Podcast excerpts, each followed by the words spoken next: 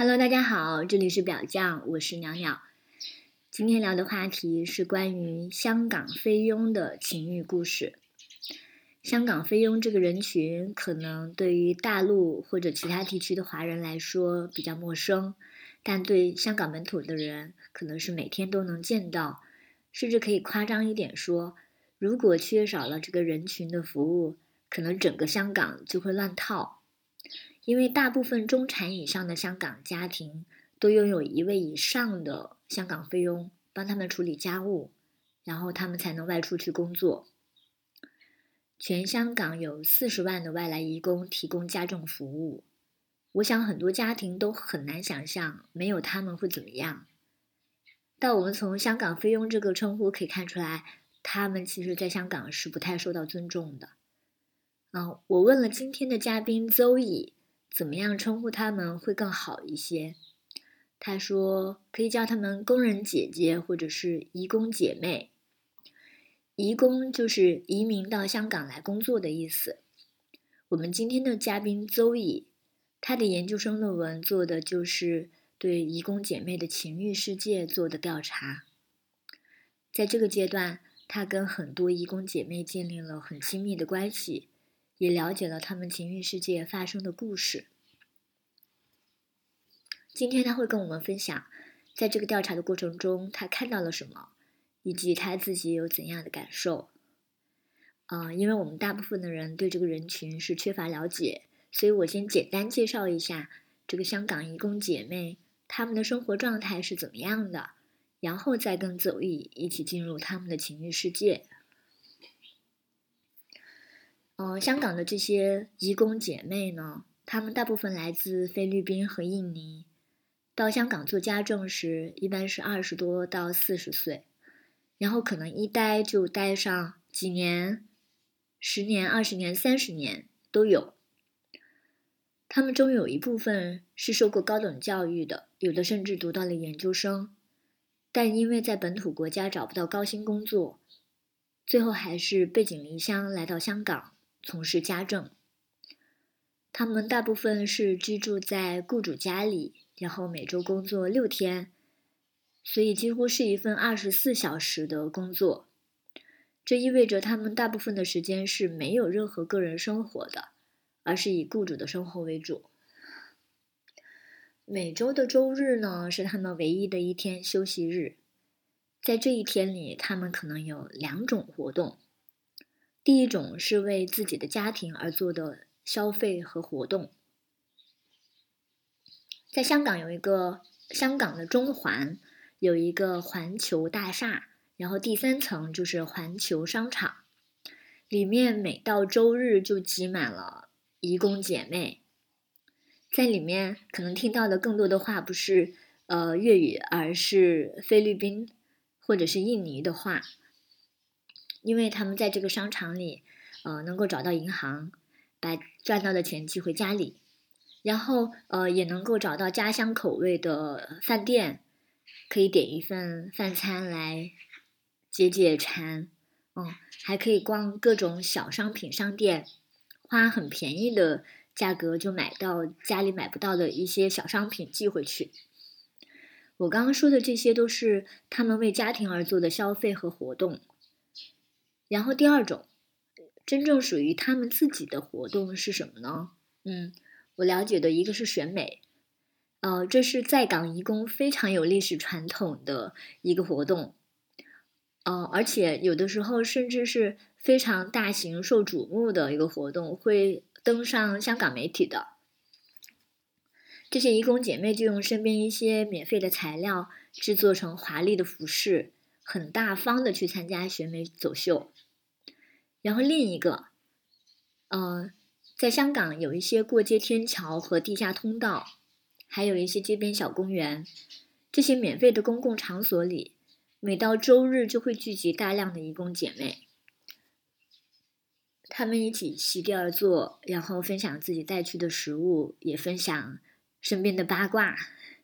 然后在这个过程中慢慢建立了他们的情谊，成为姐妹，然后也会发展出他们自己的情欲。说到这里呢，我先请今天的邹乙跟大家打一声招呼。嗯，我先请周易跟大家打一声招呼。嗯，哎，谢谢小鸟，嗯，声音可以哈。哎，大家好，然后呃，然后谢谢小鸟邀请我今天到这里进行表匠的这个呃这个分享。然后，呃，我是 Zoe，然后大概八年前到香港，嗯，开始做呃，就是先先是学习，然后后面就毕业以后再留在这边工作。然后我的研究生题目就像刚才小鸟介绍的，是以就是菲菲律宾家政工。嗯的情欲关系，就是尤其是他们中的这种同性嗯关系作为一个主题，然后就是在这很多年以来，就是从我的研究生论文到现在，就我跟这个呃 community 这个社群，就是发发发展出了很多就是很深厚的连接，然后包括在这个过程中，我从一个初来乍到的港漂，然后到现在一个。一个一个香港人，然后感觉我自己在这个跟他们交交流，就是互动的过程中，也发生了很多的转变，然后从他们身上获得了很多很多的能量，学习到了很多的知识，然后今天也很期待能够跟大家分享。嗯，谢谢。嗯，好，就是所以刚刚你有谈到一点，就是你其实当时是以一个港漂的那种感受，然后来跟这些义工姐妹接触的，就是感觉。从这个角度跟他们在情感上会有一些共鸣，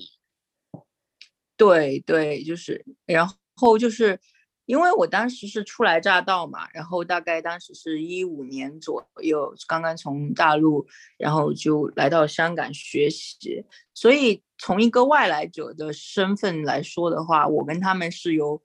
不少的，就是共鸣的，就比如说思乡啊。然后可能觉得在这个地方语言不通啊，因为当时我还不会说粤语，然后也觉得有很多的艰难的地方在。但是我又觉得从一个华人的身份来说，我跟他们相比是有非常非常多的呃系统性的这种优势地位在的。就比如说我在这边待了七年之后，我现在已经可以获得香港的永居身份。但是很多姐姐即使他们在这边待了，就是工作生活了二十年、三十年。一直到他们退休告老还乡，他都是没有办法去获得一个香港的永居身份的。所以在跟他们互动这个过程中，一方面我是常常会被他们的慷慨、善良、热情所感动，嗯，但但是另外一方面，我也会无时无刻不感受到，就是我跟他们存在的这种差异性。对，然后这是我一个很大的感受。哎，那我们就是先来聊一下，你最早是怎么样想到说要针对这个外来移工姐妹的这个情欲来做一个研究呢？嗯，我我因为一开始也是先到香港，就是要寻找一些呃，就是研究的话题嘛。然后我觉得当时呃很想要了解的一件事情，就是因为我自己自认是一个呃性少数，呃，然后我到了这边以后。我每每个周末，我我我我到外面去，就是无论是在中环还是在别的地方，我都会发现有成百上千、不计其数的，就是这些呃工人姐姐就在外面，就是他们坐在地上，然后他们就在那里大吃大喝、唱歌跳舞，然后就好像旁若无人，就是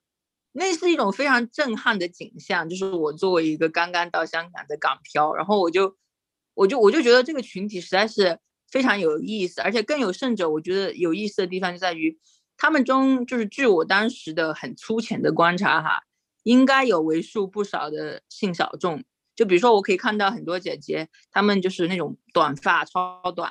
然后就是中性，甚至于就是已经近乎是非常阳刚的那样的一种打扮了。然后可能他们的就是说话、做事、走路的方式，就是我当时就偷偷观察。就觉得非常的阳刚，然后我会发现他们就跟其他的一些女性，就是在我看来是比较阴柔的，就是那些有一些很亲密的举动，不仅仅是那种就是可能大家觉得两个女性那样的一种友情的互动，而是说一种更加超出了友情的亲密关系的互动。然后我当时你就想，我在这么大的一个庞大的群体里面，发现了那么多的，就好像是。跟我自己一样的这样的一些性小众的群体，然后我就非常非常的好奇，也非常的想知道，就是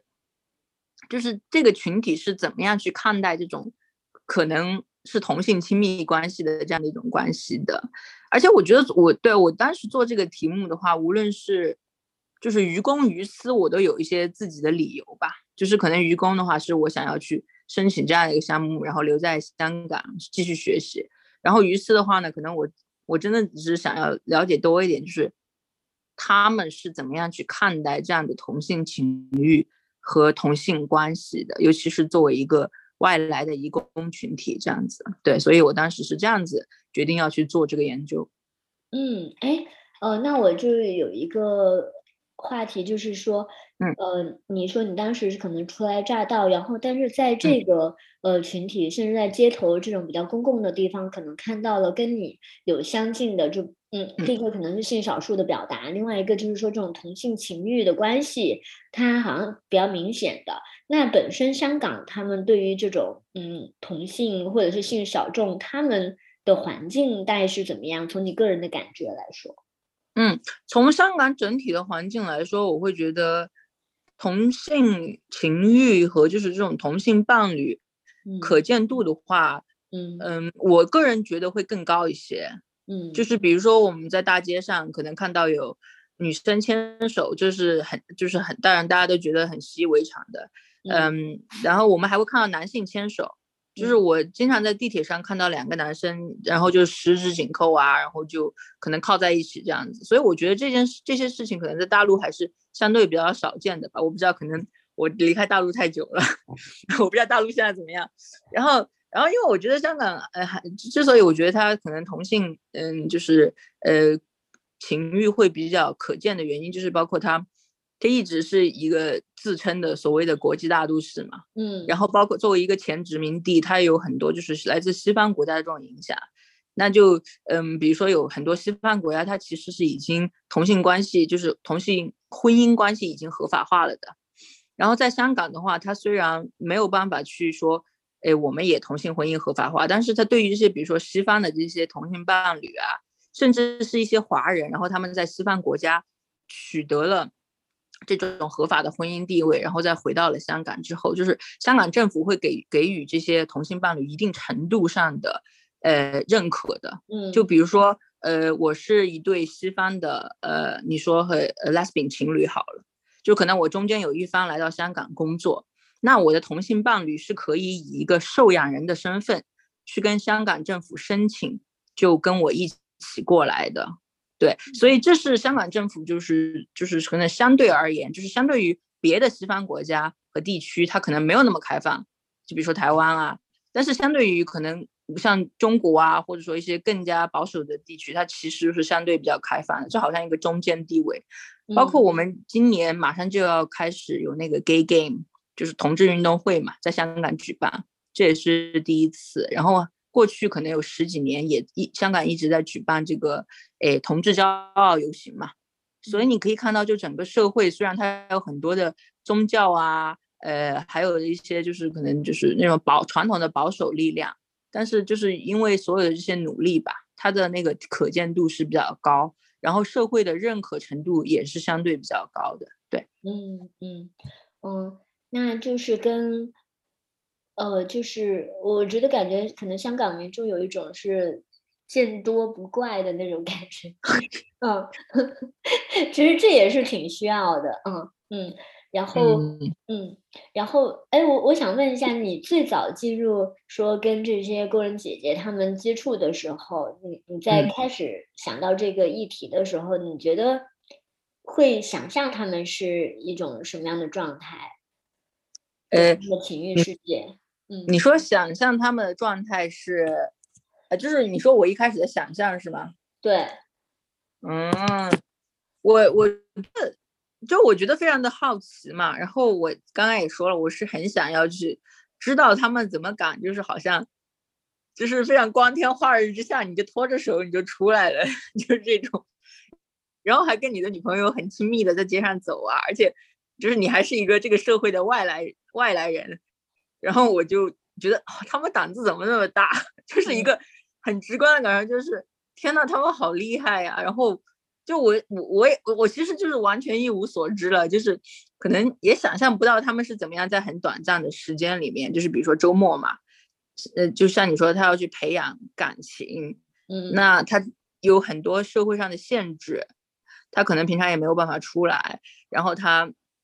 他可能经济能力、消费能力也没有那么高，那他是怎么样去培养，就是他的这种情欲，然后怎么样去跟自己的同性伴侣去展开一段恋爱呢？这些都是我当时完全不知道的，所以就非常好奇。这样，嗯，最主要是还是好奇的感觉。对对对对对，嗯，哦，就是我看到你的那个论文里面写了，你说你接触了比较多的这个呃姐妹，然后她们一部分是结过婚，然后呃。就来到香港之前，他们肯定已经结过婚，有过孩子了。然后，所以可能不管是他们自己还是周围的人，其实是一直把他们看成是异性恋的女性的。然后，所以我我自己会很好奇，是他们是怎么发生这种就是同性情欲的这种转变的过程？你可以简单介绍一下你接触的这些姐姐妹她们的基本状况吗？就是年龄啊、教育程度，嗯，在香港之前的婚恋状况之类的，嗯。我我当时是重点就是就是做人类学的田野嘛，然后我当时是有重点的受访对象是有二十六位，然后其中大概有十四位是那个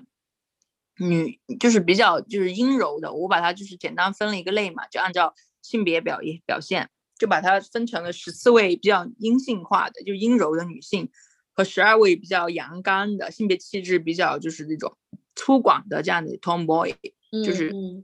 接下来我会用就是 T 去称呼他们，嗯嗯，然后就是我当时看到这十四位比较阴柔的女性里面呢，可能有两位是，呃，有一位是没有结过婚，从来就没有就是说跟男性谈过恋爱的，呃，有一位是跟自己的同性伴侣在香港就是举行了婚礼的，但是，呃，在香港目前的法律框架下，这种婚礼是不受认可的。但是除了这两位之外，其他的十二位呢，基本上都是跟男性有过不同程度的婚姻关系和恋爱关系，所以可能在他们的同性关系就是开展之前呢，他们都是世俗意义上的异性恋女性。嗯，然后就是多，你知道，就是嗯，因为菲律宾的话，可能就是大家就是谈恋爱，然后很快就就很多人就是呃谈恋爱啊，然后就很快就结婚了，然后结了婚就生孩子，然后所以他们很多人在就是。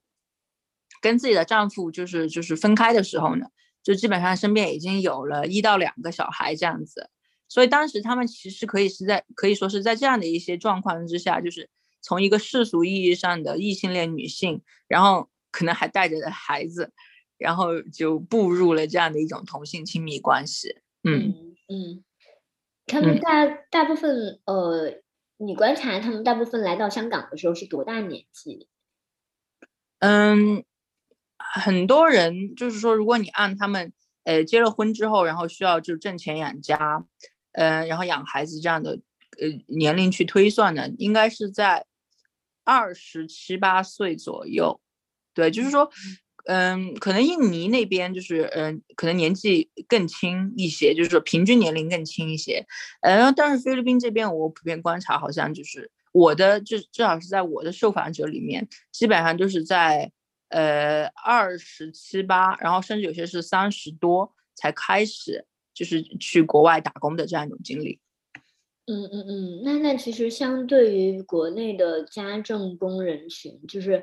呃，因为国内主要是农村来的大姐们嘛，然后呃，一般都称她们大姐或者是阿姨了，她们的年纪可能都是四十岁以上，很多是五十岁过来的，所以其实情况挺不一样的。嗯。嗯嗯嗯嗯，对，嗯，然后菲律宾这边的话，因为它本身国内的教育就是所谓的这种，嗯，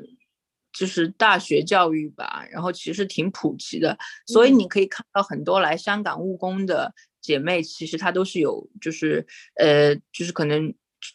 就是高中以上，甚至说大学，甚至更高的这样的一种学历的，但是最后他们都只能就选择成为家政工的这样的一种工作。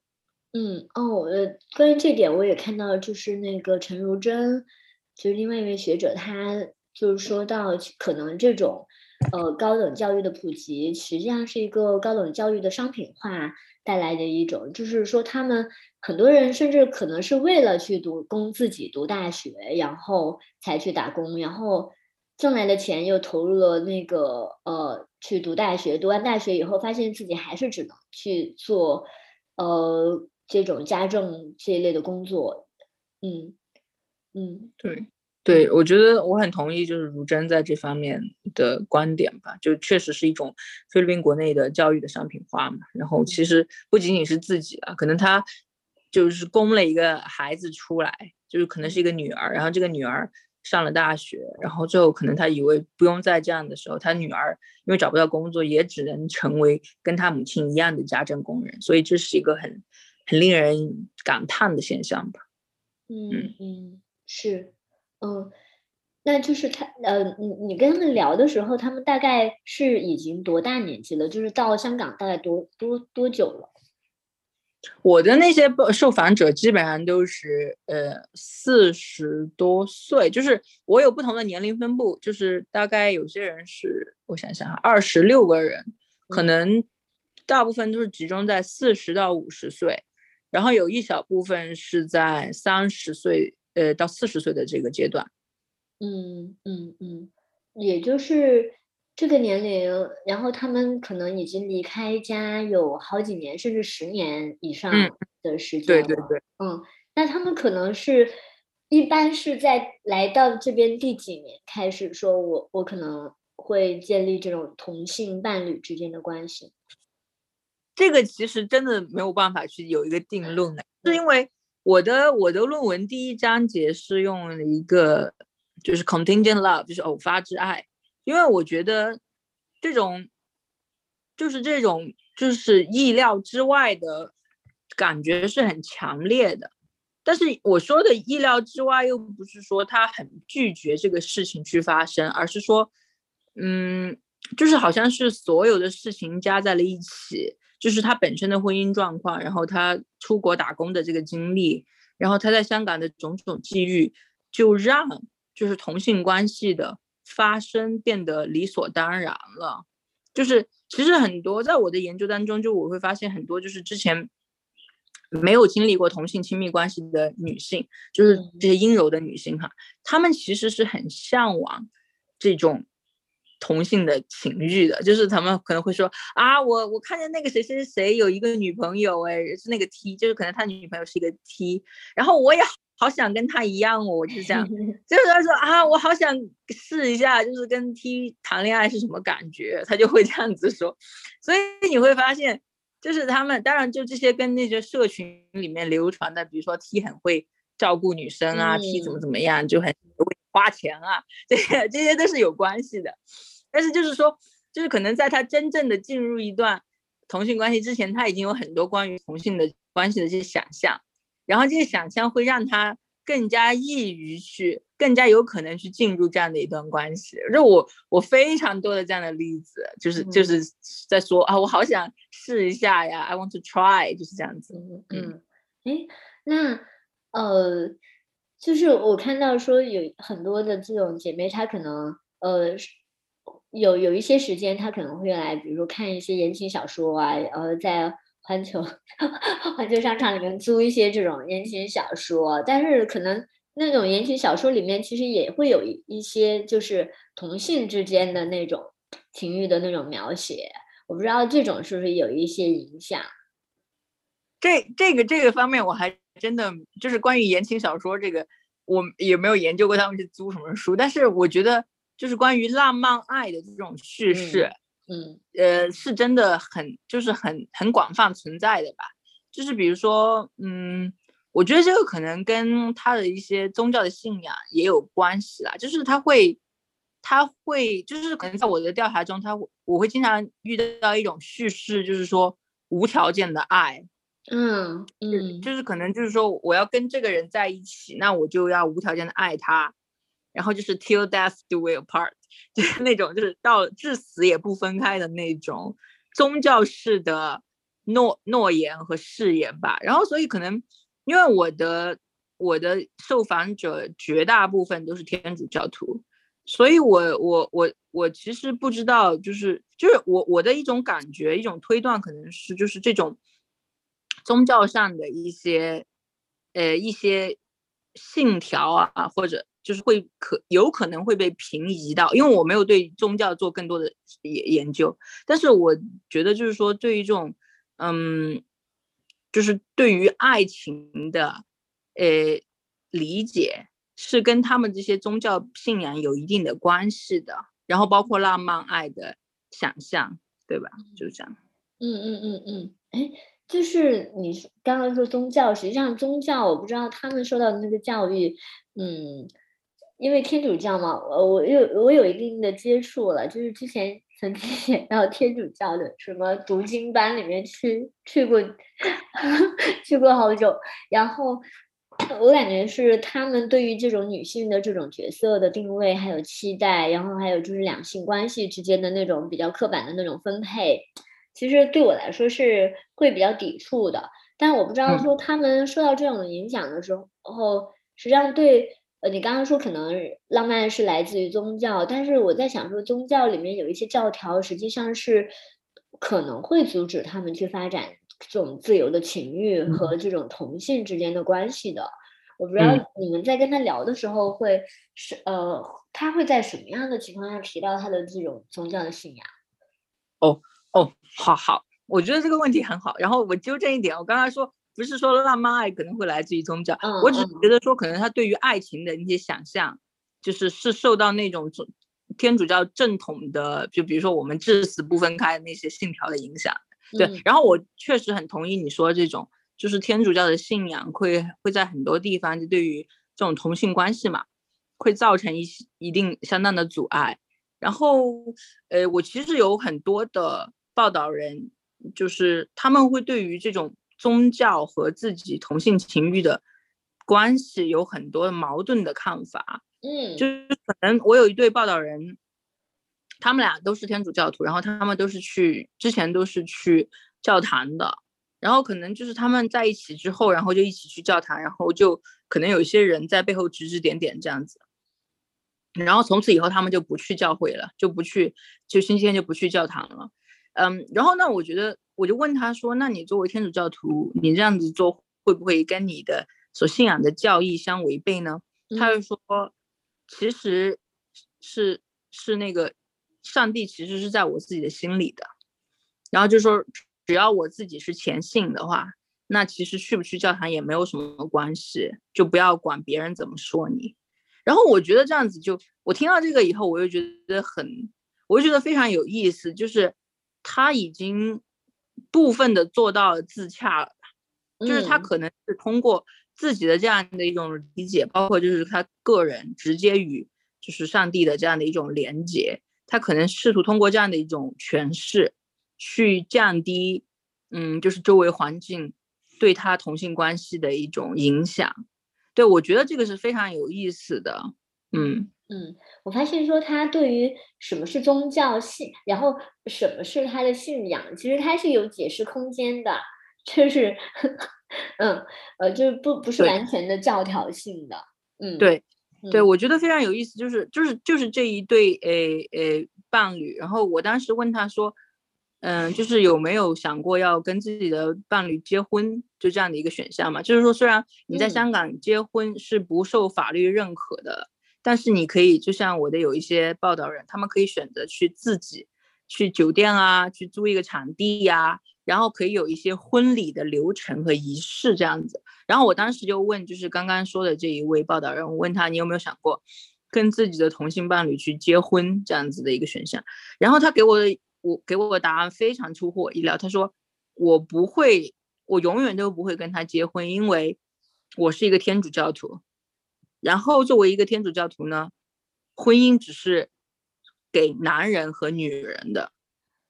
所以我作为一个天主教徒，我出于对我宗教的尊重，我绝对不会和我同性伴侣去走入教堂，也不会跟他去婚姻。然后我这个我听完这个以后，我是非常震惊的。我说，嗯，就是可以看到个人在他的这种，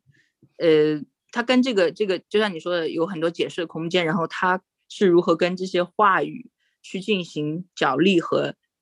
有让步妥协的，嗯嗯嗯，诶，那那那这样的话，我我不知道你有没有跟他聊说，那如果觉得我呃我们的关系不是放在这个被天主祝福的这个框架里面的话，哎，也不能这样说，就是不是能够 进行这种对天主 肯定的这种承诺性的关系的话，那他是怎么看待自己的那个宗教信仰跟现在发展出来的这种呃同性关系的？嗯，我我之前问过他们一些很直接的问题，我就问他说：“你在同性关系里会不会觉得自己有罪？”啊啊，是我不敢这样问，你问的很好。因为是很熟了以后我才会问嘛，然后他们说不会，因为他觉得 love is love，然后就是说他 love is love 也是非常就是在那种同性交友里面经常看到的嘛，就是对，然后他就是他会一方面说我是通过不去举行一个婚姻。然后我通过这种方式去表达出对我宗教的尊重，但他另外一方面会说，Love is love, you just be your true self，就做你最真实的自己。所以你可以看到他个人跟在这些跟这些很大的社会限制，还有宗教的教条去进行抗衡的时候，它是有很多的策略的。我会觉得，嗯嗯嗯，而且发现其实是有非常多的多套语言交织在这里的，就比如说就是。呃，做真实的你自己啊，这不知道是来自哪里的，对，呃呃，然后呃，哎，我其实想到说，其实香港就港中大它里面就有一个，就是呃，是能够为呃要要想要在在自己的家长面前出柜的那种天主教的信徒，嗯，提供支持和帮助的那一个教堂，我不知道是不是我记错了，我在。去港中大的时候，偶然走进一个教堂，然后看到他前面有这样的一个提示，说如果你想要跟家里人出柜，然后又面临困难的话，我们可以提供一些帮助。嗯嗯，就是这种，我觉得就是像这种天主教或者基督教，它会有一些所谓的进步的教教会分支嘛，然后他们这些，呃，包括香港，其实现在有一些以酷儿身份，嗯，去宣道的，就是教会工作人员。就我我就就是他们每次宣道的时候都带着彩虹旗，然后菲律宾也有很多这样的，就是现在越来越多的，就是说所谓的进步团体或者进步的教会的团体就开始去有这样的影响，就是他们都会有香港还是菲律宾都会有这样的一些所谓的进步教会的分支嘛，嗯，然后但是我觉得他们提的提供的一些服务呢，都是还仍然是就是说停留在就是说只是教会级别的，或者说甚至只是这个。牧师他自己的这样的一种个人行为，包括我还知道一个就是菲律宾籍的一个一个牧一个牧师，是不是应该这样称呼？然后他本身的自我认同是一个呃一个跨性别，然后是一位呃女跨男的这样的一位牧师，然后他也会就是就是是就是用用这样的身份去去去做做一些仪式啊，做一些宣讲这样子，所以我觉得就是这些是存在的吧，但是就是。嗯，至于到多大程度上是有，就是这种呃宗教团体啊，或者这种呃小团体之外的这些社会的法制上的认同的话，那这个又是另外一个事情，我觉得。嗯嗯嗯。就总之，呃，现在想来就是，呃，我我我是想象说，这个人群里面，他如果要发展自己一个呃比较独立的，嗯，并且可能突破性的，在我看来是突破性的一个情欲世界的话，其实他们，比如说他要突破原来他对自己好妈妈、好女人的这样的一些角色的那种限制，然后还有就是，嗯，呃，职业形象吧，因为职业形象可能可能很多雇主或者是外在的。那种社会对他们的要求可能是温顺的，然后情绪稳定啊、勤勤恳恳啊之类的，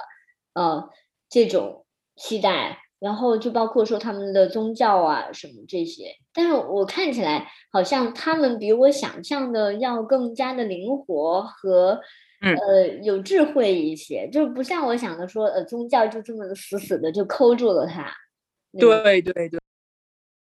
最早开始的时候，你会有访谈他们的这种，呃，怎么开始的这样的故事吗？哦，对我，我觉得这个就挺重要的吧。就是我一开始也很想知道，就是你，就是他们怎么样，就所有这一切就发生了嘛。嗯，就是我当时，就是首先可能像我刚刚说，就很多人在进真正进入这段关系之前，已经有一些心理上的预备了，就是他想要去探索，他很好奇。然后在这个事情发生的过程中呢，就是因为他首先没有了这些戒备，然后他就会很愿意去很开放，以一种很开放的心态去探索。然后就是可能他到了香港之后吧，嗯，然后或者说他到了一些别的地方之后，就是他会就是在不同的场景、不同的环境中去遇到，就是这样的一个就是同性，可能同性，嗯，就是潜在的这样的一个同性的对象吧。然后可能一般来说都是这些这些 T，就是他们就是在一个呃一个性别表演的脚本中，就是他们理应是就是这些更加。主动啊，更加积极啊的这样的一方，然后可能就是说，他他遇到这样的一个呃这样的一个女性，然后这个女性她很她很喜欢就是对方，然后他就积极主动的去追求她，然后在这个追求过程中呢，他可能会有一些比如说呃一些言语上的表达问候啊，就嗯嗯就包括很多嗯很多很多就是我的报道人跟我说，他们觉得想要步入这样的一。一段关系是因为他们每天早早中晚都可以收到就是来自对方的问候嘛，就是可能这这一位他的这个追求他的这个 T 这个人就每天都在给他发短信啊，或者说给他去打电话呀，然后让他们在每天就是这种繁重的呃家务劳动中就获得了很多的安慰，嗯，然后除了这种呃日常的。关怀照顾之外呢，那肯定包括比如说星期天一起出去玩啊，然后还有就是可能买一些礼物啊，就是互相赠送啊，然后在在这样的一些过程中，嗯，然后包括就是说对你这种无微不至的这些关怀呀，呃，如果你家里面家人有事情，可能对方也会提出去跟你一起去，嗯，想着怎么样去解决。就我觉得这种开头一开始也都是很。我觉得意料之外，但是就是情理之中的吧。就是这种这个人问候，这个就是每天去早中晚的这样问候他，然后会去给他打电话呀。然后在他包括有一些 bad day 的时候，他心情不好或者很想家或者受了雇主的气，有这样的一个人在他身边，嗯，然后然后这个人还可以，也就是在星期天的时候，他们可能一起去约会啊，然后去做一些他很开心的事情啊。然后包括这个人，其实甚至可以在他的家庭，就是，嗯，出现一些一些困难的时候，可以伸出援手啊。嗯。然后他慢慢的就会觉得说，其实这样的一个伴侣其实也挺好的嘛。然后他会有很多的，嗯，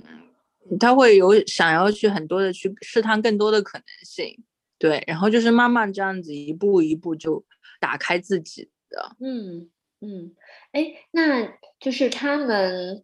呃，其实我我刚刚听到你说他们对这种关系可能开启他们这个旅程的是一种浪漫爱的那种想象。其实我我在想说，是不是他们呃就是背井离乡来到香港，实际上呃除了一种就是呃劳动的那种身份以外，其实他们也是从自己原来的生命轨道里面被释放出来的一个阶段。就是能够那一定是一定是，嗯嗯嗯，然后我我对，然后他们他们除了比如说呃，经过一段时间的相处以后，可能接受了这个同性的这个伴侣，然后他们呃，但是对于这种身体上面的这种探索，就性方面的这种探索，他们会有怎么样的一个过程？我我觉得我特别想回应你，就是说从从自己的那个生命轨迹里面被释放出来的这样的一个呃问题，我觉得的确是，嗯，很多人来香港之前都是在自己的那个小小社群、小村庄里面嘛，嗯，然后就是他们可能一辈子在那之前就是一辈子都没有离开过那个地方，然后他们会有很多的嗯关于外面的世界是什么的想象，嗯。然后，而且在那个之前，他们就像我说那十四位女性，她们可能从来都没有想象过说，我是可以不跟男性谈恋爱或者不跟男性结婚的哦。然后，嗯，所以就是当当他离开原来那个社群的时候，来到了香港或者其他的地方，他其实不仅仅是好像是说来到了一个新的地方，有一些新的探索，他也这也这个过程也伴随着他开始成为一个独立的养家人。就是他可以，就是通过他自己在国外的努力，获得就是相比于菲律宾国内更加高的薪水，然后可能他有一个家庭或者两个家庭要靠他的薪水去过活，所以在这个过程中，这些女性，这些移工女性其实是获得了一种自我赋权的力量嗯，所以就可能她之前，比如说她老公要对她指指点点，但是现在你有了这些东西之后，她可能就不需要再听她老公了，或者她之前需要依靠她男朋友养她。但现在她成为了一个比她男朋友薪水更高的人，她说：“哎，可能我也不需要你养我，那可能我们就分手啊，这样子。”对，就是她会打开了很多新的可能性。嗯，对。然后，然后你刚刚你刚刚问我那个问题，我好像有点 说说偏了，是不是？没有，没有。你刚刚说的说的这个，其实我我也在想说，其实是我之前的那个想象是说，他们这个人群，因为完全是作为一个外来人，然后同时他们的这种呃职业，实际上是被主流的这种社会里面比较贬低的一个职业和形象，然后呃其实是带有很多的那种实际上的压力的嘛，嗯，但。但同时对他们来说，好像他们在这边，呃，比如说他们自己会组织选美啊，然后他们自己会在这边谈女朋友啊。我我这又是另外一种风景，你知道吗？他们又好像是开开辟出自己生命的另外一种样貌了。嗯嗯，我觉得肯定是的，我肯肯，我觉得肯定是的，就是说他在这个成为呃 O F W，就是海外呃移移工的这样过程中，他肯定是伴随着很多的伤痛和心酸的。就比如说他会被呃就是那个中介压榨，会被雇主可能就是说就是有甚至有一些很很高的风险，就是他会被就是虐待呀，或者说是被歧视啊。嗯，然后很多人都不能跟雇主一家人一起吃饭啊，必须要自己躲在厨房吃啊，这样子，然后睡得也很差，有些可能。但是就是另外一方面，它是一个自我赋权，就是一种可能会说是给了他一些很不一样的可能性去探索。所以我论文里面很重要的一个部分就是女性的主体性，嗯，对，就是说他们的这种 subjectivity，他们的这种主体性在这个。移民的海外移民的过程中，嗯，有一些什么样的变化？嗯，对，然后对，就是这样。嗯，哦，这其实跟我了解到的这种大陆他的家政，那家政工他们那个状态也是挺像的。反正就是我接触到的一些姐姐，她们其实本来，呃，可能从。从家里面出来，当然是为了赚钱，主要的目的是为了赚钱。但很多他是，比如说在家里遭遭受家暴啊，或者是呃他在自己的婚姻里面其实是呃被伤害，然后被歧视、被贬低、压抑的那一个。然后等他出来，嗯，第一个是见了世面，嗯，然后知道自己可以做的东西更多。很多人有一个姐姐，她跟我说的，我印象特别深刻。她说我是。到了城市，我才知道原来我很漂亮，我很高。他说他以前在他们农村，因为他长得高，所以他都要勾肩驼背才，呃，从来不敢挺起来胸膛。甚至因为就是她的丈夫可能对她有一些家暴的行为，她和贬低的行为，她从来不知道自己很好看。然后她，嗯，她来到城市了，可能就是说参加了一些家政工之间的那种聚会啊，然后一起去跳舞啊，或者是。什么的？然后他还学习演讲等等的，嗯，画画，对他特别爱画画，特别爱呃，特别爱跳舞，特别爱画画。然后呃，可能这又是好像就是在自己自己的那个小村庄以外发展出了新的那种生命。我觉得他天呐，这个这个太令人感动了，我觉得 是的，他他，因为他其实就是。呃，看起来非常有活力的样子。我当他跟我说说我我我来到城市，我才知道自己很好看，我都很吃惊。嗯嗯啊，天呐，我觉得哎，真的是好令好令人难过啊！就是一个人人群接对，嗯我跟这个人群接触的时候，我也特别想了解他们在城市离开家的时候，他们。私底下，比如说情欲方面的生活，然后同性关系之间的那种什么，但是他们好像是可能第一个呃年龄上面的原因，然后他们可能更多的是就是大大方方的说就是姐妹呀，就拥抱啊什么的那种，呃，他们有的中间也会有那种老公老婆相称，但其实明显是那种有点小心翼翼的那种玩笑，嗯，哦，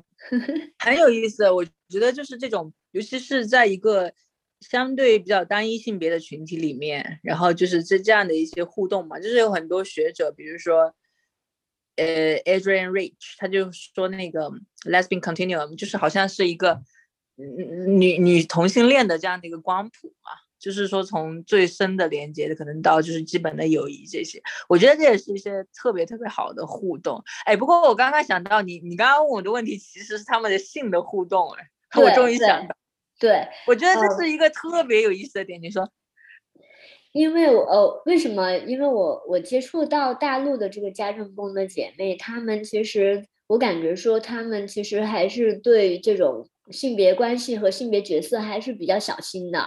比较比较小心一些的，嗯呃，她们其实同时想要做一个漂亮的一个姐姐的形象，但是同时呢，又要维护说我是一个被人尊重的一个妈妈，然后他们非常看重自己跟自己子女和家庭之间的关系，呃，然后我要是一个被被人尊重的姐姐，然后其实他们要逾越这个性别关系。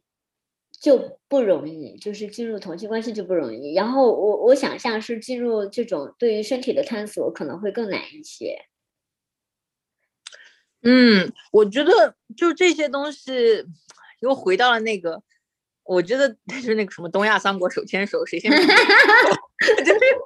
我觉得菲律宾人没有去考虑，他们比中国人轻松多了，就是。我跟他们在一起的一个直观的感受就是，我跟他们在一起我好开心啊！就是我跟他们在一起没有那么多包袱，然后就我觉得我作为我就是我个人感受哈，我作为一个中国人的大部分生活是很不开心的，就是那种文化心态让我觉得一每天都很压抑，然后每天都很不开心，然后我每天出去跟他们玩的时候，我觉得啊我好开心啊，就我充满了活力，这可能也是我刚刚到香港的时候为什么。就是可能有意无意，无论是做田野还是，就是平常周末啊，我都会经常跟他们出去一起。可能某种程度上，我也觉得跟他们在一起是一个可以给我很多的 正能量。不过回到你刚刚的那个问题哈，就是你说了大陆工、大陆家政工姐姐可能出于很多文化传统啊，社会的智库会比较。难去探索这些情欲，嗯，对于菲律宾的这些家政工姐姐来说呢，就是，嗯，首先他们很多人都很，就是我不能说是民族性吧，因为有可能是一种刻板印象，但是相比于可能我知道的中国人，呃，甚至很多香港人来说，他们的包袱更少，然后他们的民。就是他们那些，他就我知道那些菲律宾姐姐，很多人都是很很开放、很热情的，然后他们对于很多话题都可以去谈，然后也没有什么藏着掖着的，就是，而且我每次跟他们在一起的话，都会听他们讲超多的那种那种笑话，you know，就是黄色笑话吗？还是性的笑话？我我认为是黄色笑话。嗯，那那只是我就我听到的英文的笑话而已，因为他们自己背着我还会说很多的 Tagalog 的，就是他叫他那个他们自己的语言的笑话，那那个是那部分可是我没有听懂的，所以我也不知道他们究竟在说什么。但我就英文那部分推测，我应该是他们在说黄色笑话。对，就是，所以对于性这方面的话，就是首先他们都很开放，然后也乐于去分享和探索。然后其次呢，我觉得就是说，可能从一个异性的呃关系到一个同性的关系哈，就是他们对于身体的那些探索，又好像是新的。嗯，就是我有一个很重要的一个很好玩的故事，也是我觉得一个特别棒的一个田野经历，就是我有一个报道人，就是是一个很漂亮的一个菲律宾的一个阴柔的那样的一个姐姐，她也很年轻，可能不到四十岁，她跟她的伴侣在一起。也五六年嘛，然后后来分手了。但是她当时跟我讲的时候，就是说她的那个 T 的那个伴侣，就是一开始跟她在一起，就说有一次他们去出去约会，然后他那个那个 T 姐姐就跟他说：“我能不能亲你？”然后他当时他又惊了，他就说：“你怎么会想要 kiss 我？你怎么能 kiss 我？”然后他这个是他的原话，他又跟我说，他跟我一样是女生，他为什么能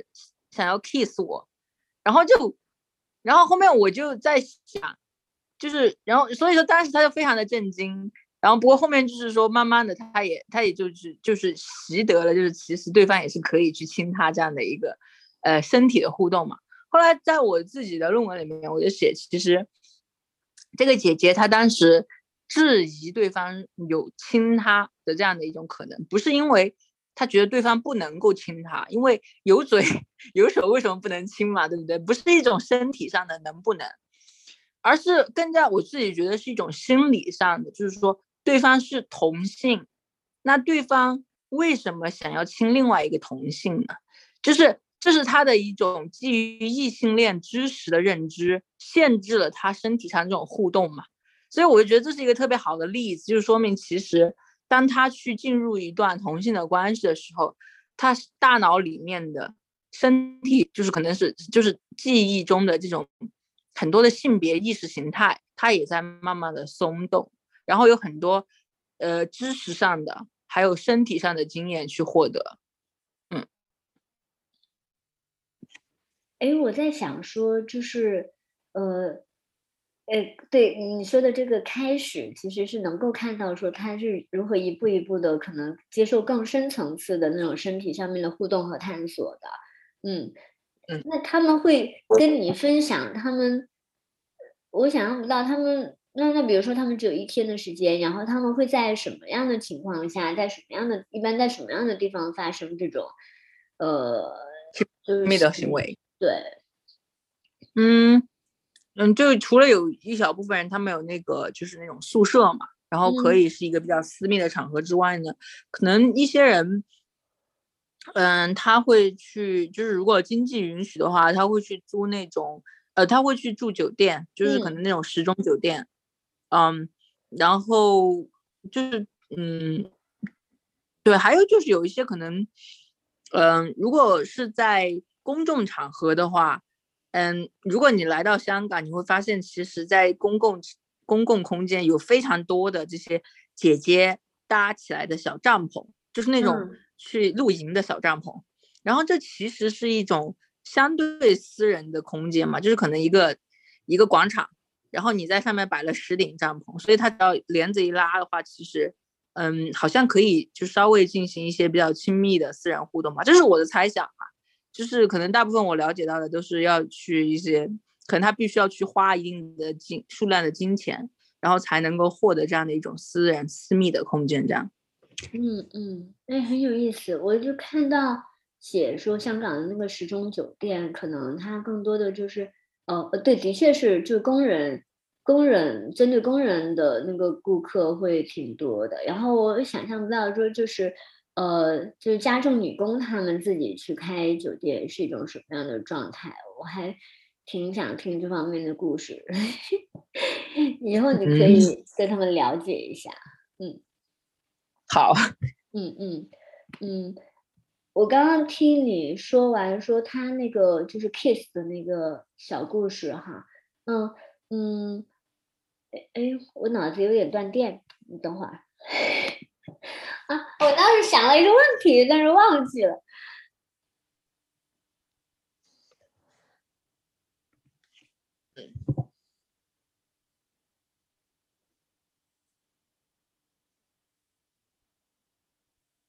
嗯。哦，对，嗯，是，呃，但是，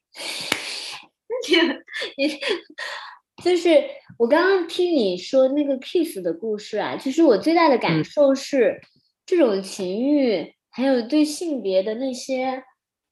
东西，其实特别的流动呀，就是。比如说，从这个从非常震惊，你怎么可以吻我？你是女生开始，然后慢慢慢慢接受了一个吻，然后慢慢接受其他的那种东西的探索，然后，嗯，就包括我看到你有写一个故事，是说，呃，原来他可能也是同样的更女性气质或者是阴柔气质的这样一个女性，结果呢，可能因为女朋友的要求，就比如说，我希望你跟我形成一个更像一个。情侣搭子，就是有一个角色分工那样，人家一眼能够看到我们是一对。然后如果你跟我是同样气质的话，我担心人家不知道你是我的女朋友。然后好像是为了在社群中有这样的一个这个这个确确认，然后他要求自己的女，对对对，就剪剪剪掉头发，然后可能有更多更阳刚的那种表现，然后那个女性她就能够变成这样的，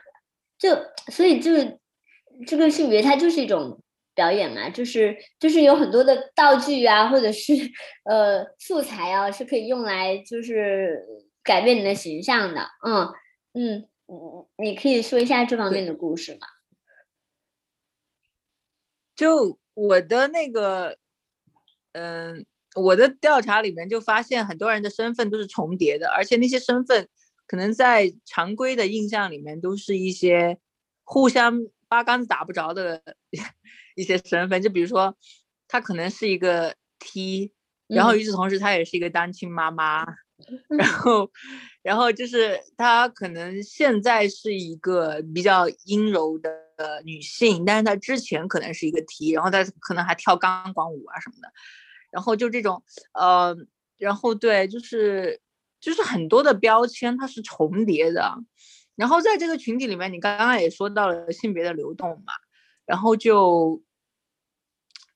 就真真的，我在至少就我的调查来说是这个样子，就是我会听到很多故事，就是可能在这一版本，在在这一段关系里面，她还是一个比较阳刚的女性，充当着那个 T 的角色，然后可能是下一个故事里面，她已经变成了那个比较阴柔的女性，然后有一个好像更加阳刚的女性去去去去，好像陪伴她这样子，嗯，然后就。这些女性好像对于这种变化接受程度也比较高，嗯，就是他们给我的一种整体感觉就是已经已经习惯了，就是可能他们会表现出比一般人更多的理解，嗯嗯，对，然后我不知道这样是不是应该可以这样说，嗯。嗯，对。我想想，就前几天我我刚刚遇到一对一对一对伴侣，就是那个那个女生，其实他并没有什么，就是我们想象中的 T 的，就是特征。就比如说他是长头发，然后他只是可能就是身形比较壮一些，然后他他就跟我说，其实他不是，就是他从来没有觉得自己是一个 T，但是可能就是在。他跟别的女生互动的过程之中，有一个女生就是一个比较阴柔的女生，就误以为他是一个 T，嗯，就是因为好像有一次他去做运动了，然后做运动就浑身都出汗嘛，然后然后那个他就跟那些别的女生待在一块儿的时候，可能那个那个女生就是不知道怎么就去扶了他一下，还是摸了他一下，然后他就因为自己就是那个比较壮的女生。然后他就他后面跟我说，他是因为当时出了太多汗了，他很不舒服，他不想让别人摸到他的汗嘛。然后他就说不要摸我，他跟那个比较阴柔的女生说不要摸我。然后谁知道那个比较阴柔的女生就觉得，哦，她可能因为她是一个 T，嗯，所以她才不想我摸她的身体。然后就因为这样的一些很小的误会，他就觉得那个比较粗、比较壮的女生是一个 T。然后不知怎么的就喜欢他，然后他们俩就在一起了。然后，然后所以那个从来不觉得自己是 T，而且有两个孩子的那个女性，她就变成了一个所谓的 T。然后她，她现在还是长头发，也还是以，因为她是一个那种很大大咧咧的，就好像很很豪爽的那样的一个女性。所以可能这也是为什么别人会觉得他是 T 的原因吧。然后 anyway，他们俩就在一起了。然后他现在还是继续养他的孩子。然后他现在还有一个女朋友。哦，他们会跟自己的孩子，比如说他们的孩子比较大了，然后他们会跟自己的孩子说起这些吗？会哦。那是会的，就是无论他们有一个女朋友，还是说就是怎么样，我觉得他们都会跟自己的孩子分享啦。嗯。哇，那真的是就是那种开放度是超出我的想象的。嗯，就是我也问过他们，就是孩子对于你们的同性关系，就因为孩子基本上就是他可能跟自己之前的男朋友或者老公生的嘛，然后就是孩子对于你们的同性关系有没有什么？然后大部分人应该都是的回复说，那有多真实我不知道，就是说孩子都已经能够理解，大到能够理解他们的关系，然后给予父母呃就给予母亲祝福嘛。嗯，还有一个要强调就是说，在那些比较长期的同性关系里面，其实就是双方就是一起回家啊，见家人是一个很重要的仪式嘛。就是在这些过程里面，就是说可能就是 T 也好啊，或者说是就是 T 的女朋友也好啊，就会去见到对方的，就是小孩啊、父母啊这样子。嗯，所以可能有一些小孩就是从小就是看到他自己的妈妈啊，就是跟就是另外一个比较阳刚的女性在一起，包括这个阳刚的女性可能每次回去他家会给他买很多的礼物啊，就好像是一个妈妈或者爸爸的角色这样子，所以他。我我觉得是在一定程度上，他们的叙述是可信的吧。就是这些小孩可能有耳濡目染之后，会觉得，嗯，这样其实也蛮好的。只不过是一个有跟好像跟别人的异性恋家庭有点不一样的家庭，但是是一个很有爱的家庭这样子。啊，就是多了一个会照顾自己的一个家长的感觉。嗯嗯，我觉得是这样子吧。包括他们。有不少的，就是那种比较阴柔的女性跟我说，就是好像他们的 T 伴侣，就是在自己的家庭关系里面是承担了一个类似于父亲的角色，就是比如说，就有一位 f o 们跟我说，她是有两个小男男孩子，然后可能回去的时候，他作为一个母亲，她不想让他们去玩那些比较危险的活动啊，比如说放烟花啊什么，然后这这个时候他的那个 T 伴侣就会跟他的小孩说啊。嗯，不用管你妈，我跟你去放烟花 然后然后那个小孩就很开心，然后玩机关枪什么的，就是玩具枪啊，也是跟这个伴侣一起去玩的，就好像他们变成了一个，就是有点像男生的世界的那种一种一种互相的承担，对的感觉，就还蛮有趣的。嗯，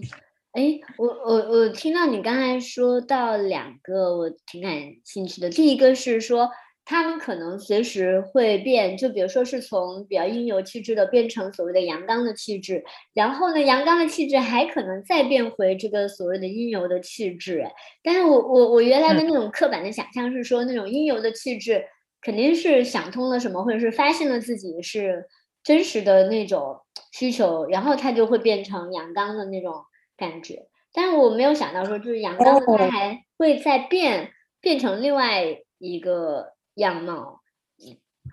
这这个很有意思，就是因为本身我刚刚这样子说，可能我不知道会不会让大家误会，因为并不是所有人都是这样子的。嗯，就是对有些人的话，他会觉得说我就是 T，那我就是一直这个样子。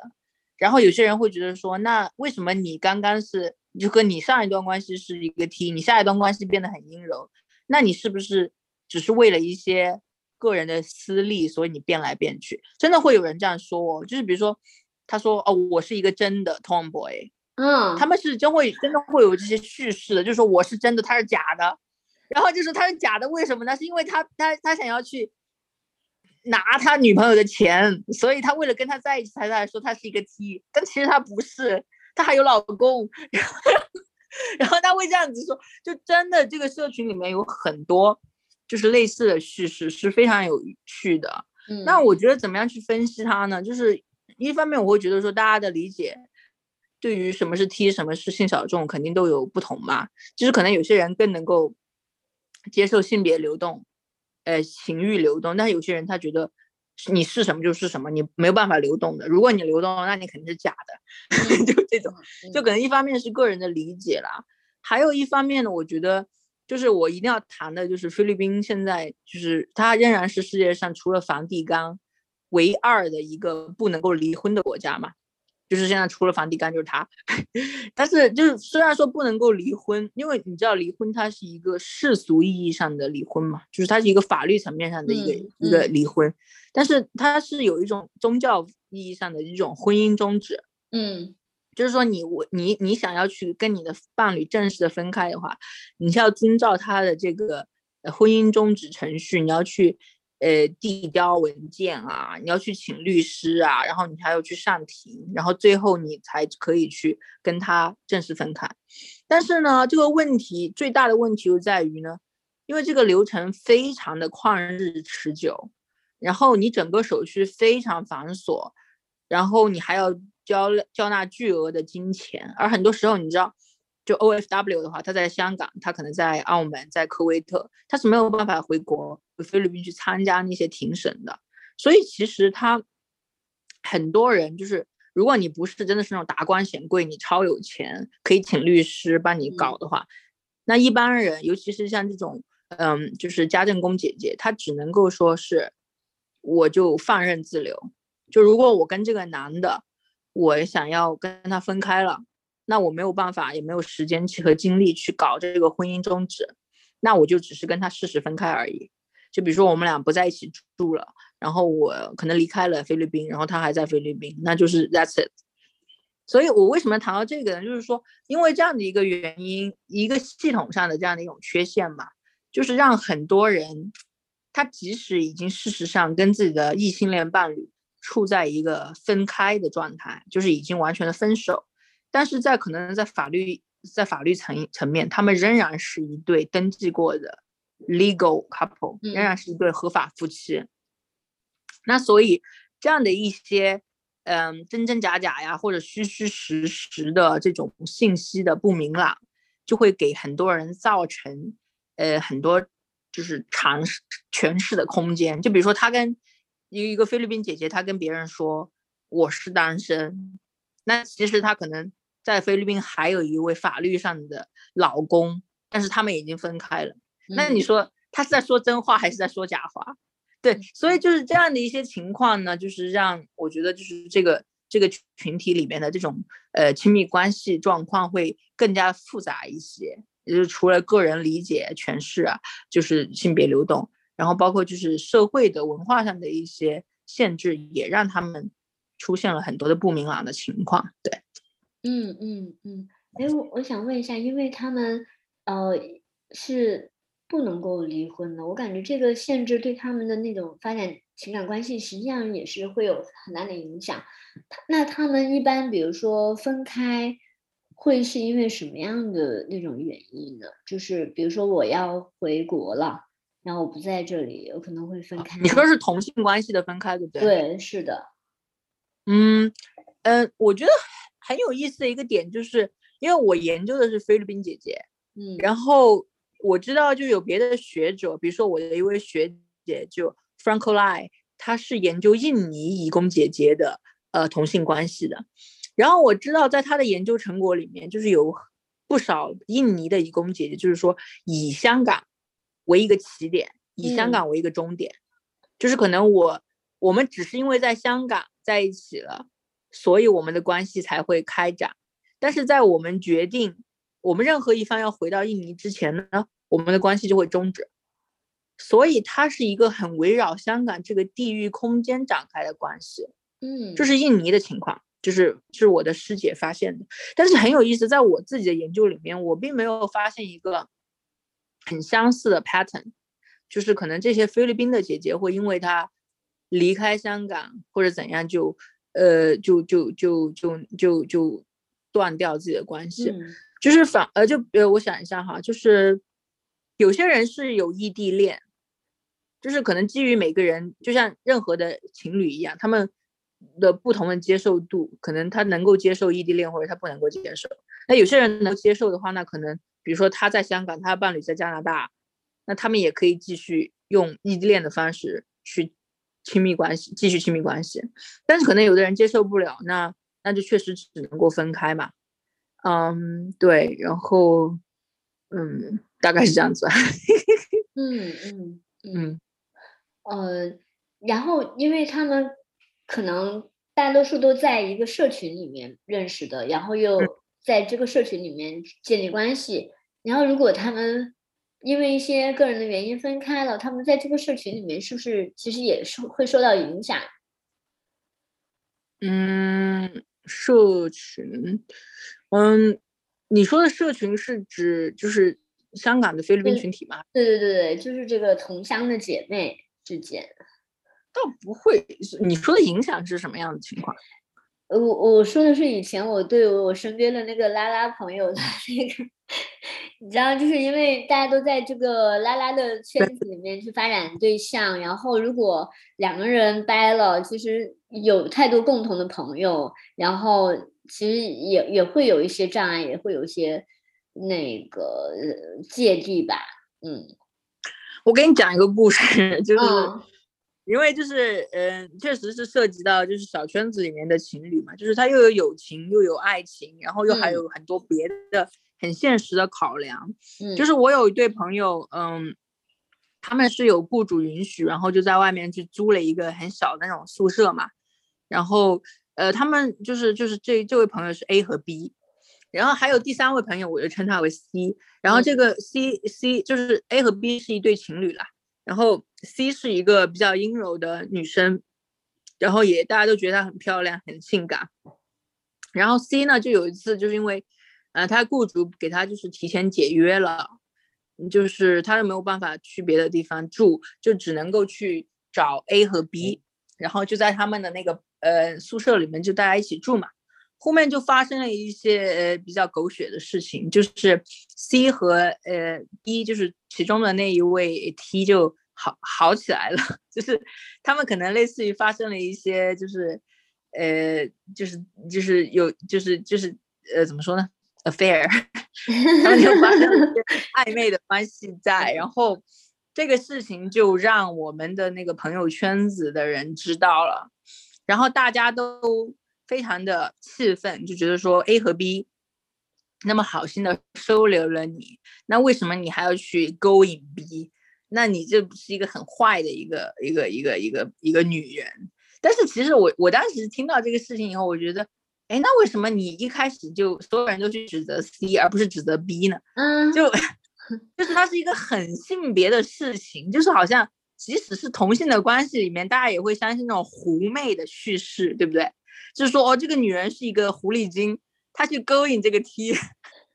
然后所。所有人都是在说这个女的，但是呢，没有，就是说这个阴柔的女性，但是她没有人去指责 B，但是，所以我就我就想到这个其实是就是小圈子里面，当这个事情发生的时候，就是朋友关系也会受到影响嘛，就是所有人其实跟 A、B、C 都是好朋友，但是这件事情出了以后呢，好像大家都站在了 A 的那一边去谴责 C，然后这样子，嗯嗯，那的确是会受影响。嗯嗯嗯，他们会，比如说是会可，这听起来是有一种就是公众的审判的压力在。哎，那他们会不会因为这样子？因为我是在一个社群里面，然后有社群的压力，然后影响到，比如说我没有办法分手，或者是我没有办法去表达、去追求。我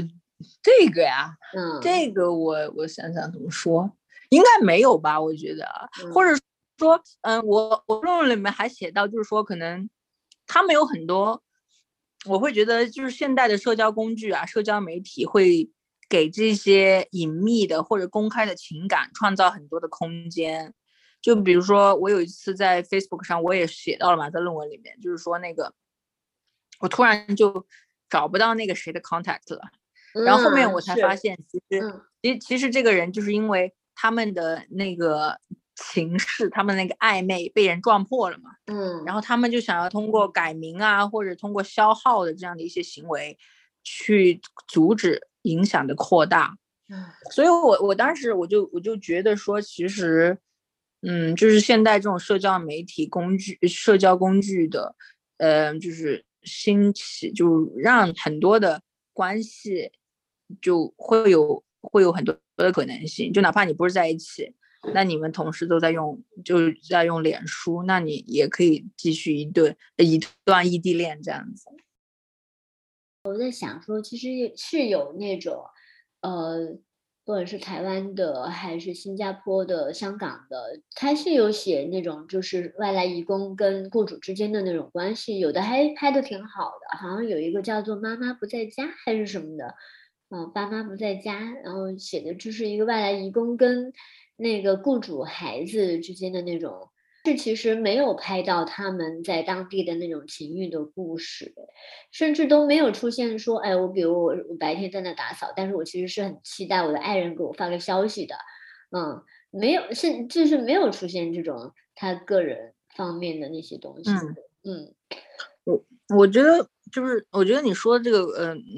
呃，这个观察很重要，就是移工在很多在主流媒体的叙事里面，或者说。嗯，在大部分的媒体报道里面，他是一个没有自己的，就是没有自己的情欲的，嗯，主体，就是他只是一个作为一个劳动的劳动者的身份来到香港，来到其他的国家，然后可能就是说这个这个目目的地这个国，呃，这个接收的国家对于他的所有的。期待或者说对他所有的要求，只是围绕着他劳动的这个身份的，所以之外，就比如说义工，他可能想要谈恋爱啊，他有很多自己情感上的需求啊，甚至他会可能有些义工的话，他会有一些在呃在自己的这些工作所在地去呃怀孕啊，那他要生宝宝啊这样的一些，就是这些是不被这个系统就考虑在内的，嗯嗯。对，然后，嗯，如果是移工的情欲的话，可能之前会有很多，嗯，嗯，关于移工受到雇主性骚扰啊，嗯的这样的一些，就好像，但所有的就是他们是，他们是被动的角色，是一个，对对对，是一个受害者的被动的一个这样的一个角色，而没有说当他们是一个主体，是一个主动的角色，主动的去探索自己的情欲的时候，他们故事会是怎么样的？就是这些区别吧，嗯。哎，就是呃，我不知道在香港当地的那些媒体里面，会不会去宣传说这种，比如说菲律宾，呃，外来移工他们的那个选美的这个部分。嗯，宣传是，嗯，我觉得主主流的媒体我好像没有怎么看到过，但确实有一些呃西方的媒体，比如说英文媒体，像那个呃彭博，呃，像一些比如说可能《纽约时报》。嗯，他 BBC 啊什么的，它可能有一些，嗯，基于这种对于呃，就是性别的多样，呃，对于可能就是这种边缘劳工群体的关注，他会去报道这些，就是像，嗯，Sunday Beauty Queen 啊，就是周周末皇后啊那些纪录片，嗯，对，他是会去关注这些群体，包括我们移工每每每年的十一月会有那个同移民呃移工骄傲游行，就马上就来了。然后他会有很多的性小众的呃呃呃社团啊参与，然后每年三月份会有那个 One Billion Rising，那个 Eve Ensler 那个阴道之道的那个作者，然后他发起了一个就是全球的这样的一个女性通过跳舞啊，通过很多其他的艺术方式去站起来，就是每年一年一度的，然后去庆祝和鼓励女性自我赋权的这样的一个活动。嗯嗯，然后他们每年三月份也会有一个 OBR 的活动，然后到时候就可以看见大大批的义工姐姐，然后就在那个中环啊那些那些最人多热闹的地方，然后去跳舞啊、唱歌啊，就活动非常非常的多样化。嗯，你的那个嗯论文的标题叫《爱在路上》，我觉得很妙哎。就是因为他们来到香港，就好像在走一段路，然后他们可能最终还是会回到自己的那个国家，然后他们在这段路中间发生的这个事情，你觉得对他们自己个人的，比如说自我的意识啊，还有今后的那个发展呢，你觉得会有什么样的影响吗？你有跟他们聊过未来的这些想法啊、规划什么？嗯。我我觉得爱在路上这个我可以讲讲两句，就是我觉得爱和路是两个互相形塑的过程吧。嗯，就是一方面是嗯，是我我觉得就是说路呢，就是我我的理解就是这个移民的过程嘛，就是呃出国务工移民，就是我觉得是因为有了这这个选项，就是让他们成为一些独立的，呃就是呃女性，呃就是独立，就是能够自主。去挣钱的女性之后，她们才有了更多的资本去说我要探索一些，嗯，不同于传统定义的爱。嗯，然后另外另外一方面，我觉得就是说，在这个，呃，可以听见吗？可以。哦，就是在他们就是获得了这些关于同性爱呀，呃，很多的这些新的体会之后呢，好像他们对于自我的这些认同啊，对于他的这种主体性有了很多新的了解，然后会让他们去走上一些就是就是就是更更加不同的人生之路吧。所以我觉得就是爱和路，它是两个互相形塑的这样的一个过程。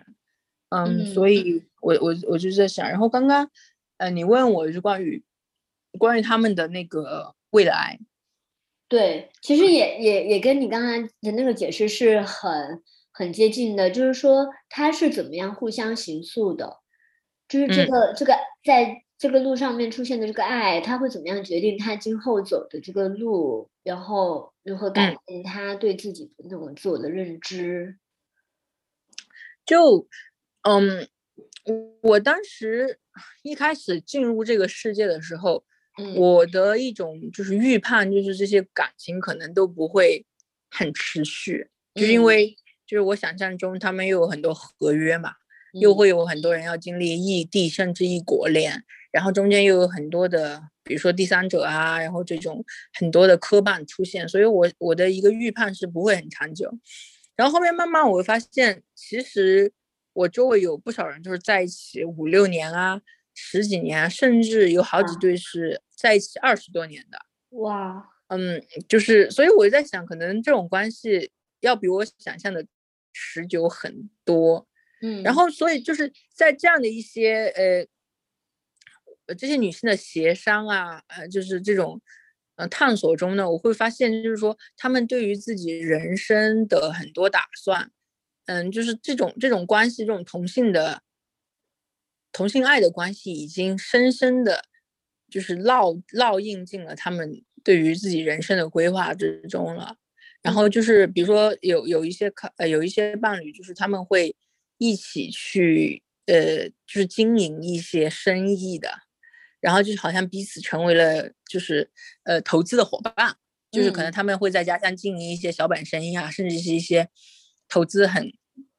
很多的那种生意，比如说养猪场，就是我知道，就是有有一对伴侣，他们一起用自己赚到的钱再加上投资养猪，然后 也是蛮成功的。然后他们最近就已经都一起回回回到了菲律宾，就经营自己的养猪场，还有别的一些生意。嗯，然后还有一些伴侣呢，因为嗯，他们会想要有自己的孩子，就比如说他们自己没有生育，嗯，然后但是他们又想要有一个人去。就是可能他们晚景有所依靠的话，他们会一起去收养孩子，然后就然后就好像作为一对异性恋夫妇那样子去去照顾这个孩子，然后就是成为这个孩子的就是妈妈妈妈或者爸爸妈妈这样子吧。然后嗯，就是会在很多他们对于自己的人生规划中都会发现有一个同性伴侣的。呃，位置在那里，然后，对，就是很多人其实是跟对方，嗯，分享了人生最宝贵的呃很多时光，嗯，然后在不同的时空间，就是嗯陪伴着对方，然后经历过很多好的和坏的日子，大概是这样子。嗯嗯嗯嗯。其实你之前提到一个问题特别好，就是你觉得这些故事对于我们，呃，嗯，就是多元成家的想象，你觉得是提供一种什么样的那种画面？嗯 嗯，这个是我自己给自己提的问题。是的，你有什么感想？我觉得，我觉得就是很那个吧，就是。我一开始其实就是在我去做这个研究之前，我是挺挺害怕的。就是我，嗯，我我其实想知道，就是我自己作为一个性小众，然后也是酷儿移民嘛，然后我想知道，就是说我的未来可能会是什么样子的。嗯嗯，就是其实我做这个研究，就是我刚刚说的那个私心，就在于我想看看这个群体是怎么样做的那可能没准儿，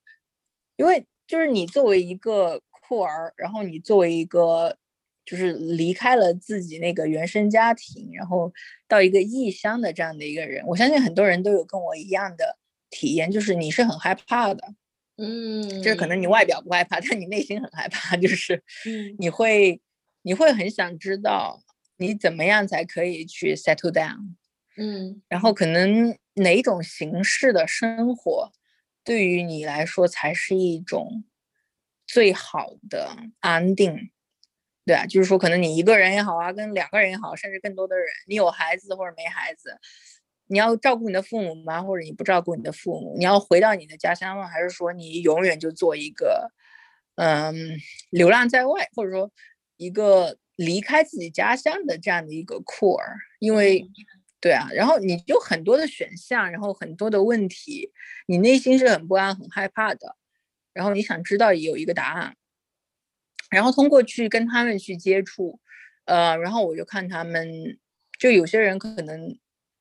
因为你知道香港是一个很很残酷的一个社会，嗯。尤其是对于外来家政工更是如此，他们没有办法去，呃，从我一开始说到的获得那个永居身份，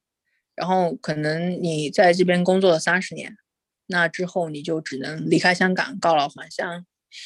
在这个过程中，有些人他可能积攒到了足够的金钱，像我之前说的，有人去投资做小买卖什么的，但是有人他可能没有，而且这个人他还是一个酷儿，他可能现在已经老了，嗯然后他六十岁，他没有孩子，甚至也没有伴侣，然后他要，他还没有钱，然后他要回到自己的家去，那他能做什么呢？嗯我知道有这样的报道人，嗯，因为我自己在拍一个呃纪录片，就最近是关于就是香港的，就是这群人里面的年纪最大的那群人，就是就是就是老的这些，香港回国的这一群，对对对对嗯对，就是我我知道这些人，所以我知道就是真的有些人他就是面临着这种一种非常非常困难的局面。那么那么在脑袋里，就很多人就有不同的选项和不同的处境。嗯嗯，就有些人有孩子，有些人没孩子，有些人有钱，有些人没钱。嗯，然后我觉得说，可能未来也没有那么可怕吧。然后就是嗯说，嗯，可能也是只要我们一步一步脚踏实地的去面对，嗯就也不会那么也不会那么恐怖啦。这个好像是我想说的。菲律宾就是我的好多菲律宾朋友，他们都有那种一个很大的 原生家庭，然后他们有很多的姊妹啊，就是兄弟，然后还有很多侄子侄女啊，所以很多人，比如说他想要一对同性情侣，他想要收养呃子女的话，他会从自己的侄子或者侄女里面收养。嗯，那然后就是说，嗯，在他们还有能力去挣钱的时候，他们会有很多的，就是汇款啊，寄回家去帮助自己的家庭。然后就有一些人，就我觉得很多人也会觉得说，嗯，等他们回家，就退休回家的时候，嗯就是这个大家庭也会去接纳他们，然后去就是赡养他们到老嘛。就可能这是一种菲律宾人有的这样的一种家庭关系的观念。嗯，但至于你多大程度上能够实现这种这种养老，我觉得也是很值得去思考的吧。好，那我们今天也就差不多是这样了。然后，应该那些姐妹她听听不懂，听不懂我们的这期节目，嗯，对。但是还是很很谢谢你来这里跟我们分享他们的故事。没有，没有，没有，没有，谢谢，谢谢小鸟邀请我。我觉得，嗯嗯，对啊，就大家能够有这样的一个渠道，然后去聊这些事情，嗯，就是让更多的国内的朋友啊，就华语的听众嘛，能够去，嗯，认识这个群体。嗯其实我也不知道是好事还是坏事，就是因为，嗯，就是因为就是认识到他们的主体性，嗯。嗯，就可能我们怀着一种纯良的动机去认识他们的鲜活的生活，可能就不仅仅是那样的一种工人姐姐的刻板印象，这样的一种动机当然是好的，但是可能就是认识了这些之后，可能也会有，就比如说别人就说哦，你那你看他们的生活其实是那么的乱啊，怎么怎么样，然后哇，他们居然会有那么的，对我我就我当时写论文的时候也会会担心这东西，因为我毕竟是一个，就我毕竟是一个他，我是一个他们潜在的这样的一种雇主阶层的一个成员嘛，就是可能我对于华语的听众说的这些话。可能会让就是未来的很多的华语的雇主，就比如说中国大陆雇主，或者说香港的雇主，他们会，对啊，我不知道会对于他们产生什么样的影响，但但大概就是这样子吧。嗯，其实从以往我们做的很多小众的议题来说，其实是呃，我们能够吸引的更多的是愿意去理解，或者是稍微开放一些去理解的人。嗯，其实有很多。呃，大部分的人是，哎，我不了解，也不理解，我不接受，因为他跟我没有什么关系。呃呃，但是有的人他会觉得说，这个是给他了解的一个窗口。嗯嗯嗯嗯。因为其实我我在访谈你之前，我也看了挺多，但是大家呃呃，更多的那种资料都会把他们，当然说阶级上面还有各方面。遭受到的一些压力，还有就是剥削等等的这这种层次，呃，还是更多的是从呃一种受害的形象来的，嗯。但是我在访谈你了以后，包括你说对他们的那种最初的印象，是你作为一个港漂，然后在那个天桥上看到他们非常就是光明磊落的，就是那那种生活状态那种面貌。其实也会让我想到，说我之前去也是去菲律宾的时候，也是最大的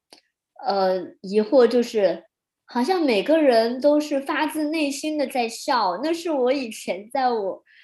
在在中国的 生活里边很少有的。对我也很疑惑，是那边的阳光更强烈吗？然后是他们的 那个生活环境。你你你你你的讲述里面马上就让我想到，当时在那边看到每个人一下子很自然绽放的那种非常巨大的那种？笑容，对，就是那边的就有点像同样的植物在那边开的花都会比我们这边要大很多，大好几 倍。这么搞笑，对，他呃呃，所所以其实我首先首先你的这些讲述是。改相信听众里面肯定也有那种愿意去了解，然后是更开放的。作为人与人，就是说是补足自己对于人类这个特别大的家庭其他成员的那种了解。嗯，谢谢大家，谢谢小鸟，谢非非常开心跟大家分享这个故事。谢谢 Zoe，嗯。